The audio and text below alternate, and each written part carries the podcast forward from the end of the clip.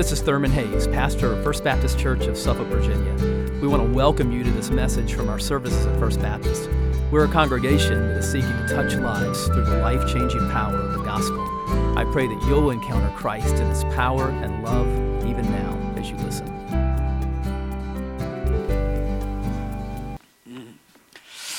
Oh, for grace to trust Him more. That is spot on with our text today. I want you to open your Bibles to Luke chapter 17. Luke chapter 17. We're going to be looking this morning at verses 5 through 19. We're talking about marks of growing disciples. Luke 17 and verses 5 through 19. So, in this series, Tell me the story of Jesus. We are walking through the Gospel of Luke, and we are especially focused on passages that are unique to Luke's Gospel. And there's a little parable here that's often overlooked that is unique to Luke, and we're going to lock in on that today. And then there's a very beautiful, tender incident in the life of Christ, again, that is found only in Luke that we're going to look at today as well. Mark's of growing disciples. You'll follow along in your copy of God's Word. We're going to begin reading with Luke chapter 17 and verse 5. The apostles said to the Lord, Increase our faith. If you have faith the size of a, mu- of a mustard seed, the Lord said, you can say to this mulberry tree, Be uprooted and planted in the sea, and it will obey you. Which one of you, having a servant tending sheep or plowing, will say to him when he comes in from the field, Come at once and sit down to eat. Instead, will he not tell him, Prepare something for me to eat, get ready, and serve me while I eat and drink? Later you can eat and drink. Does he thank that servant because he did what was commanded? In the same way, when you have done all that you were commanded, you should say, We are unworthy servants. We have only done our duty. While traveling to Jerusalem, he passed between Samaria and Galilee. As he entered a village, ten men with leprosy met him. They stood at a distance and raised their voices, saying, Jesus, Master, have mercy on us. When he saw them, he told them, Go and show yourselves to the priest. And while they were going, they were cleansed. But one of them, seeing that he was healed, returned and with a loud voice gave glory to God. He fell face down at his feet, thanking him, and he was a Samaritan. Then Jesus said, Were not ten cleansed? Where are the nine? Didn't any return to give glory to God except this foreigner? And he told him, Get up and go on your way. Your faith has saved you. Lord, we thank you so much for your word. And we desire to grow as your disciples. We, we desire to be formed and shaped increasingly into the image of Christ. And so, Lord, as we, we look at some of the, the, the marks that characterize healthy, growing d- disciples, Lord, we pray for your spirit to, to work and, and move and, and form and shape, conform our lives to the image of, of Christ. Lord, would you work through your word now, we pray in Jesus' name. Amen. So, one of my favorite sporting events of the year um, is the, the NFL draft. And my wife will tell you, I get almost as much into the, the, the draft as I do the, the, the, games because I'm just intrigued. I'm intrigued by what different teams are going to do, you know, who they're going to draft. We've all we watch college football, and, you know, we, we, it's interesting to see where these guys are going to end up and the trades that are made on, on draft night and so forth. There's tons of intrigue around it because all these teams are looking for that star that star that's going to, to put them over the top. But you know what? God is not looking for stars. God is looking for ordinary people who will just be faithful to Him. Second Chronicles 16 and verse 9 tells us who the, who the Lord is looking for. It says, For the eyes of the Lord roam throughout the earth to show himself strong for those who are wholeheartedly devoted to him. God is looking for devoted disciples, for, for growing disciples. And we see in this passage some marks, four marks of growing disciples. The first is this that we're growing in faith. And we see that in verses 5 and 6. Let's check it out uh, beginning in verse 5. The apostles said to the Lord, Increase our faith. Now, the word increase here means to add. These guys already had faith, but they wanted more of it. They were kind of like the man who came to Jesus and his little boy was being oppressed by a demon. This little boy's life is just being torn apart in all kinds of ways. And we read about it in Mark 9 and beginning with verse 21. This father comes to Jesus and, and, and Jesus says, How long has this been happening to him? Jesus asked the father. From childhood, he said. And many times it has thrown him into fire or water to destroy him. But if you can do anything, have compassion on us and help us. Jesus said to him, If you can, everything is possible for the one who believes. Immediately, the father of the boy cried out, I do believe. Help my unbelief. Can you relate to that? I can sure relate to that because I have faith in the Lord, but I want, I want more faith. I want to grow in my faith because so much of the Christian life is a battle to trust God. So much of the Christian life is just learning to trust the Lord, moment by moment, situation after situation.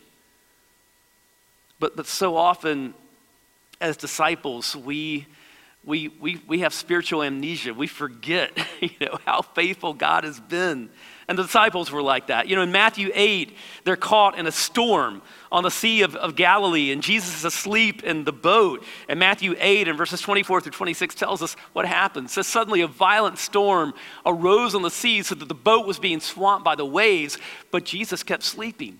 So the disciples came and woke him up, saying, Lord, save us, we're going to die. He said to them, Why are you afraid, you of little faith? Then he got up and rebuked the winds and the sea, and there was great calm. In Matthew 14, they are caught in another storm. And uh, in this storm, Jesus comes walking on the water, and he looks at Peter, and he, he says to Peter, Come. Matthew 14 and verses 29 through 31, he, he says to Peter, Come. And climbing out of the boat, Peter started walking on the water and came toward Jesus. But when he saw the strength of the wind, he was afraid and beginning to sink, cried out, Lord, save me. Immediately, Jesus reached out his hand, caught hold of him, and said to him, You of little faith, why did you doubt? In Matthew 16, we see that the disciples are distressed because they forgot to bring bread on a journey. And Jesus says to them in Matthew 16 and verses 8 and 9, Jesus says, You of little faith, why are you discussing among yourselves that you do not have bread? Don't you understand yet? Don't you remember the five loaves of the 5,000 and how many baskets you collected? You see, just in the recent past, they were lacking bread. They had five loaves of bread and, and two fish. And, and Jesus feeds 5,000 people with, with that, and they collect 12 baskets of leftovers after that. She says, Don't you remember? But see, our, our tendency in our sin nature is, is, is that we're hardwired almost not to trust God, not to trust Him. And we have to learn to trust Him. We became Christians by grace through faith, but then we have to learn to walk by faith, day by day, moment by moment. And so the desire to grow in our faith is a healthy desire. That's a good thing. It gets to the heart of the Christian life, learning to trust God. The question is how? The apostle said to the Lord, Increase our faith. But see, something's a little bit off about that because they're focused on their faith. But see, we don't grow in our faith by, by looking inward and focusing on our faith. We grow in our faith by focusing outward on God, on who God is. We grow in our faith, but not by focusing on our faith, but by focusing on who God is His majesty, His love, His goodness, His power. And as we see more and more of who God is, we learn to trust Him more. There's a beautiful um, passage in, uh, in Prince Caspian, one of the Chronicles of Narnia. And one of the kids, uh, Lucy, is talking to Aslan, you know, who represents Christ. in the Chronicles of, of Narnia. And she says, Aslan, says Lucy, you're bigger. That's because you're older, little one, answered he. Not because you are, I am not. But every year you grow, you will find me bigger. oh, I love that.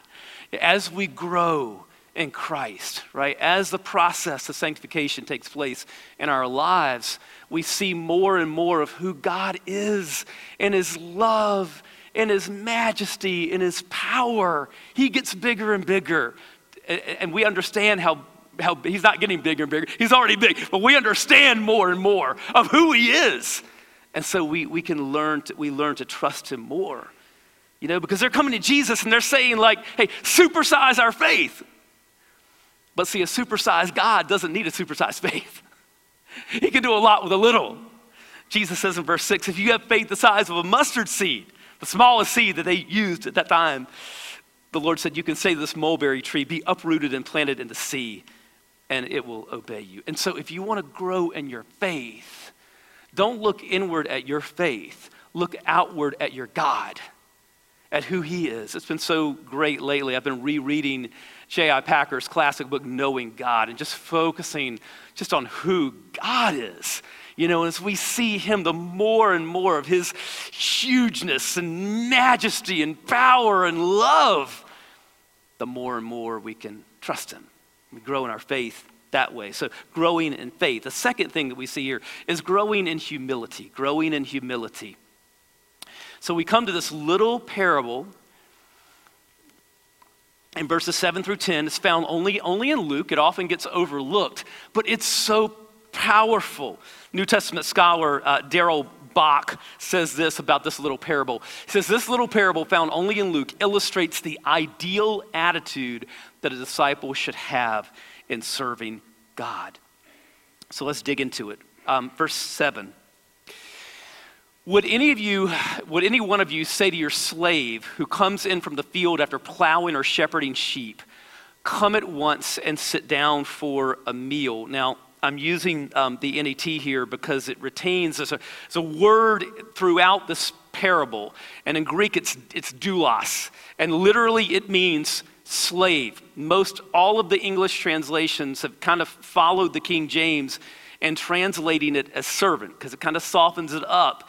Uh, but it, it really, uh, it's one of my pet peeves, should really be translated as slave because the first century Christians understood doulos means slave. I agree so much with what Charles Spurgeon said about this in the 1800s. Spurgeon said, Where our authorized King James Version softly puts it servant, it really is bond slave. The early saints delighted to count themselves Christ's absolute property, bought by him, owned by him, and wholly at his disposal. Indeed, they did, which is why Paul refers to himself as Christ's slave over and over again. Romans uh, 1 1, he says, From Paul, a slave of Christ Jesus. Again, in Galatians 1 and, and verse 10, Am I now trying to gain the approval of people or of God? Or am I now, now trying to please people? If I, if, I, if I were still trying to please people, I would not be a slave of Christ. John says at the beginning of Revelation, in Revelation 1 1, the revelation of Jesus Christ, which God gave him to show to his slaves the things which must soon happen. And he indicated this by sending it through his angel to his slave John. And then in 1 Peter 2 and verse 16, Peter says, submit as free people, not using your freedom as a cover up for evil, but as God's slaves. And this points to something really precious. It is through slavery to Christ that we enter into true freedom. It's freedom, it's a slavery that leads to freedom. So let's go back here to the parable um, in, verse, in verse 7. And it, and it begins with this question Jesus would any one of you say to your slave who comes in from the field after plowing or shepherding sheep, come at once and sit down for a, a, a meal? So the original hearers of this parable would have heard this question and they would have known immediately this is a rhetorical question.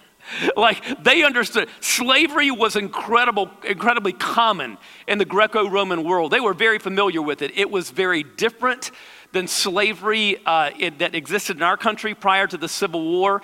Uh, it was not race based, and usually in first century slavery, uh, slaves you know, would earn their, their freedom after a period of time. Um, and so it was, it, was, it was more humane, but still, that didn't make it right. There, and there were still rules to the game, right? And, and, and, and, and one of the, everybody knew no, no master would go in and, and fix the meal for the slave, and then uh, the slave would come in and the master would welcome the slave to the table. That's not how it worked. Everybody knew this. When they heard that question, they knew no, it doesn't work like that. And it didn't. No, it worked like this. Verse 8. Jesus says, Won't the master instead say to him, Get my dinner ready and make yourself ready and serve me while I eat and drink? Then you may eat and drink. And they were all nodding their heads. Yes, that's the way it works. And then Jesus says this, verse 9 He won't thank the slave because he did what he was told. Will he? Well, no, he wouldn't have. But when we see that, you know, we, we think about a verbal expression of thanks. He wouldn't say, he wouldn't say thank you to the slave for doing what he would do every single day of his life, a, a, normal, a normal thing. But this goes even deeper than that. New Testament scholar Joel Green um, says this about it. Thanks here would not refer to a verbal expression of gratitude or social politeness, but to placing the master in debt to the slave.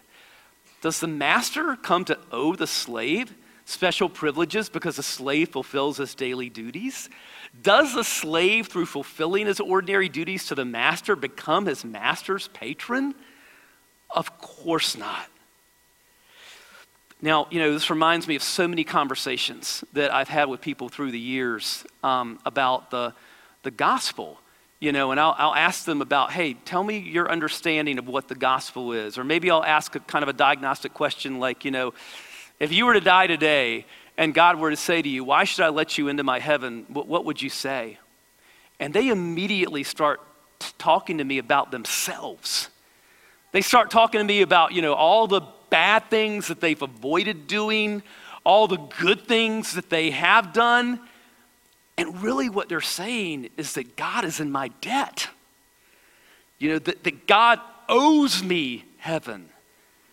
And you see, when people say that, they just don't understand the gospel. Because when you understand the gospel, you understand God, God doesn't owe us anything but hell.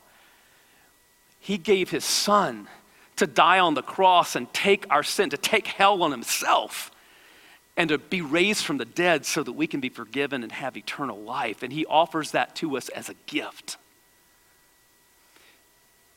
But even as believers who understand the gospel, I mean, we can get jaded you know, we, we, can, we can, especially if we, we've been Christians any length of time, you know, we can, we can, we can slip into subtly, subtly in, in, our, in our thought patterns, just thinking, Lord, I've been faithful. You know, I've served you faithfully for a long time. And what have you done for me lately? We might not say it like that, but that's, we're thinking that deep, at a deep level. And we need to brought, be brought back to the, the point of this little parable which is that it is such an incredible honor to serve God that we should do it gladly and joyfully. Uh, Martyn Lloyd-Jones is one of my one of my preaching heroes, and um, you know Lloyd, Lloyd Jones before he he became a pastor. He was a physician and he was an assistant to uh, Dr. William Horder, who was the royal family's physician in, in Great Britain. And Lloyd Jones was in line to become, he would have succeeded William Horder as the, the, the personal physician to the royal family in, in Britain. I mean, it was, it was the position every, every doctor in the UK wanted to be in that position. But God's Spirit was working in Lloyd Jones's heart about, about preaching, about becoming a pastor. And he did that. And so Lloyd Jones left this incredible position as William Horder's assistant, the assistant physician to the royal family. He leaves that and he goes to pastor this poor little congregation in Wales. You know, and so many people, when he did that, so many of his colleagues in medicine, they were like, You're throwing away your life. You know, what are you doing? You know, and later on, Lloyd Jones looked back on that decision. And I, I go back to this time and time again sometimes when I have tough days in ministry. Lloyd Jones went back to that decision and he said this He said, I lost nothing, I gained everything because he understood listen, it is the highest honor, whatever you do, it is the highest honor to serve King Jesus. And whatever we do for him and serving him, it is so much less than he deserves. And so we're to do that with gladness.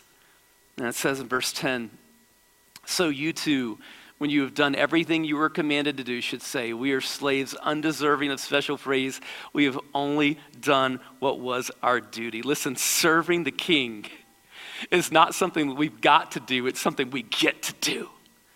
It's the highest honor. We should do it with joy, joy, and humility. So, growing in, in humility. Third, growing in gratitude. And we come now to this beautiful, tender incident with these 10 lepers. And it's, again, this is only found in the Gospel of Luke. And we pick it up here in verse 11. It says, While traveling to Jerusalem, he passed between Samaria and Galilee. So this is a, an ethnically mixed area. Uh, we've seen already in our study of Luke that most Jews avoided Samaritans and they avoided Samaria. They would go hours, days out of their way in traveling to avoid going through uh, Samaria or having contact with Samaritans, but not Jesus. Jesus would go right into Samaria.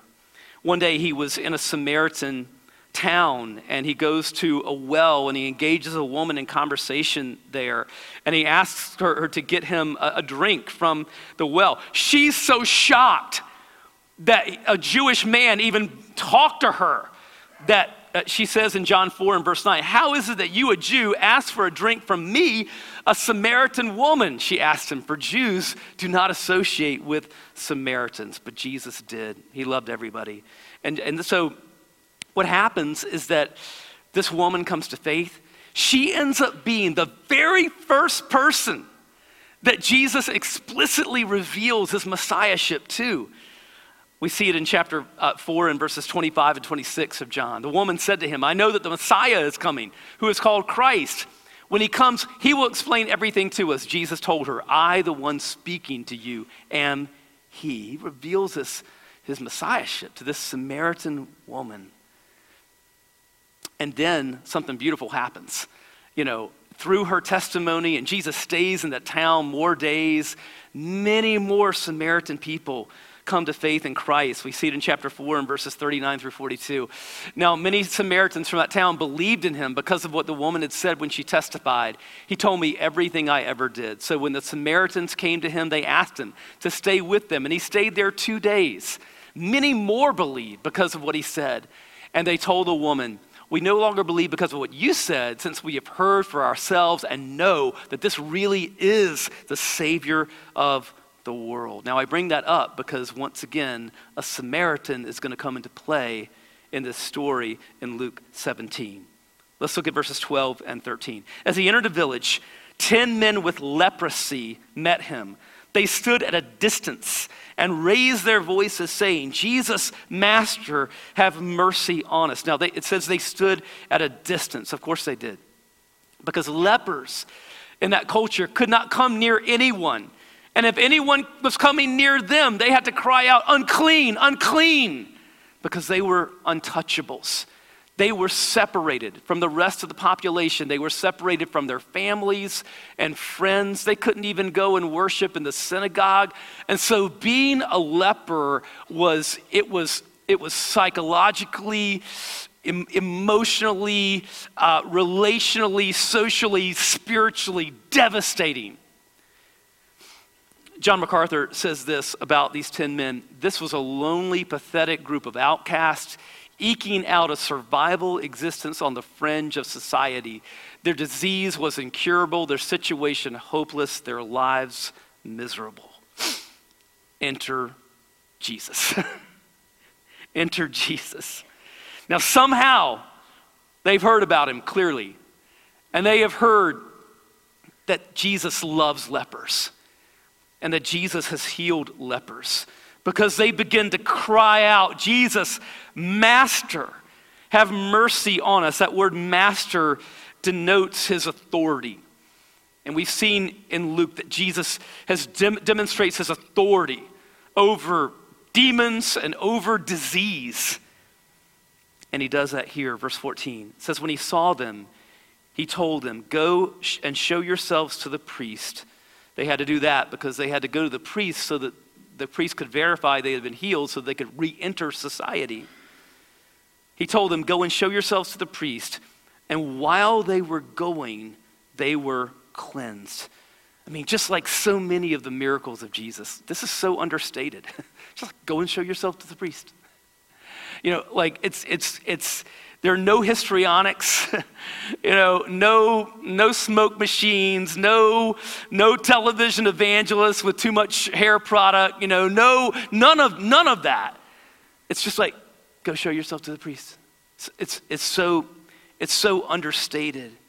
And as they're making their way to the priest, the leprosy makes its way off their skin.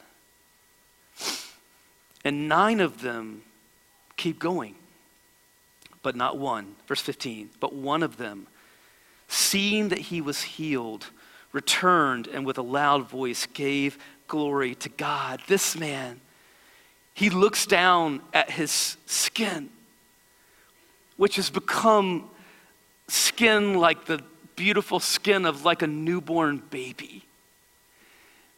And there's a new birth that is happening within him.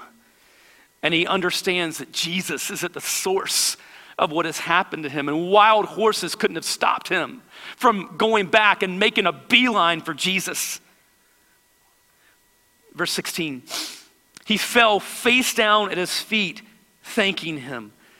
I mean, this guy might not have had all the intricacies of the Trinity worked out, but he knows that God is working through Jesus, that Jesus is the source of his healing, and he, and he, and he falls face down in worship of Christ.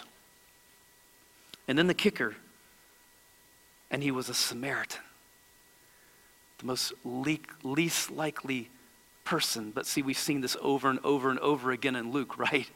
So it's the most least likely people sometimes that are coming to Jesus. Verse 17 Then Jesus said, We're not 10 cleansed. Where are the nine?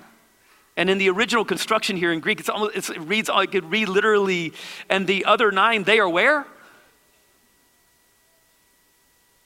You see, they were happy to just take.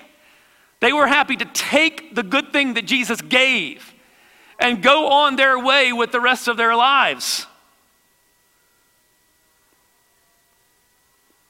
And you need to ask yourself when it comes to the ministry of Christ, am I a consumer or a contributor? Am I willing to just take in what Jesus gives and go on with my life, running it the way I want to run it? Or am I face down before the Lord in gratitude, saying, Lord, how can I advance your kingdom and give honor to your name? Because I'm blown away by what you've done for me. Verses 18 and 19. Jesus says, Didn't any return to give glory to God except this foreigner? And he told him, Get up and go on your way. Your faith has saved you. And that, that word there, the CSB translates it accurately as saved. Um, other translations may translate it as your faith has made you well. Okay, but this is a different Greek word than what we see, for instance, in verse 14 when he says that they, it says they were cleansed. It's not that word. It's not the word that we see in verse 15 either when it says seeing that he was healed. Different word here. Now, this is the word in verse 19 that is used for salvation.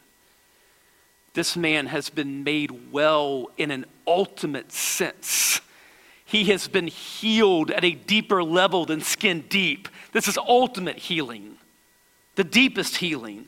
Because, see, even if we receive a physical healing, we're still living in these perishable bodies that are subject to death. We need a deeper healing. We need an ultimate healing. We need the healing of the, of the new birth, of coming to know Jesus as Savior and Lord. That's what's happening here. The fourth thing that we see here is growing in love. Growing in love. And, and listen, love just pervades this entire passage. The love of Jesus for these helpless men. And then the love of this man and coming back to Jesus. He comes back because he loves him. I'm so, this story reminds me so much of something that happens. Um, it's in Mark 5, and it's a story of this, the demoniac in Mark 5 um, who is, is, is healed by Jesus. And this man's life was a complete wreck. He was slashing himself, he was uncontrollable, violent. And Jesus heals this, this man, and it, and it, and it says that he, he was just sitting there whole, whole and in his right mind and well. And you know what he wanted to do? It says, as he was getting into the boat, the man who had been possessed with demons begged him that he might be with him. He just wanted to be with Jesus. Because when you love him, you want to be with him. And this leper comes back because he wants to be near Jesus. He loves him. And he loves him because he's, he's been loved, he's received love. 1 John 4 19 says, We love because he first loved us. And his love was shown to us in giving his son for us on the cross. While we were yet sinners, Christ died for us. And then he rose from the dead that we can be ultimately healed, ultimately made whole. And he invites you to that relationship today. Let's pray together.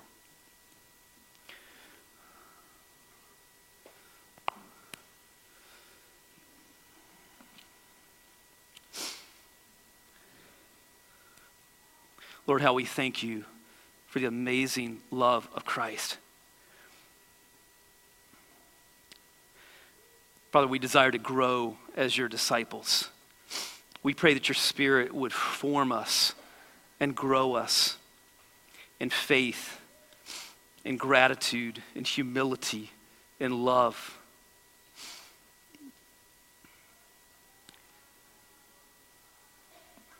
Lord, we pray for for any who are here who have not entered into a saving relationship with Christ. Maybe any who are watching a, a stream of the service today or at any point in the future. We know it's not by accident. Father, we pray that you would open hearts to see who Jesus is and to turn to him and to trust him. And just speaking directly to you as we continue to pray, that could be you today. You need Christ. You need to enter into a, genuine relationship with the Lord. You do that by faith. Simply turn to Jesus and trust Him today. Turn from trying to do life apart from Him, your own way. Turn to Jesus and receive Him as a Savior and Lord and King of your life. He loves you so much that He died on the cross for your sins he rose from the dead that you can be forgiven and have eternal life. No one loves you like Jesus. Turn to him, trust him today. And Lord, we pray that you would help all of us who came into this service knowing that we know Christ. Lord, how we desire to love you more, to trust you more. Father, give us greater measures of, of, of humility, of gratitude. We desire to serve you with gladness in our hearts. You've been so good to us. It's in the name of Jesus that we pray.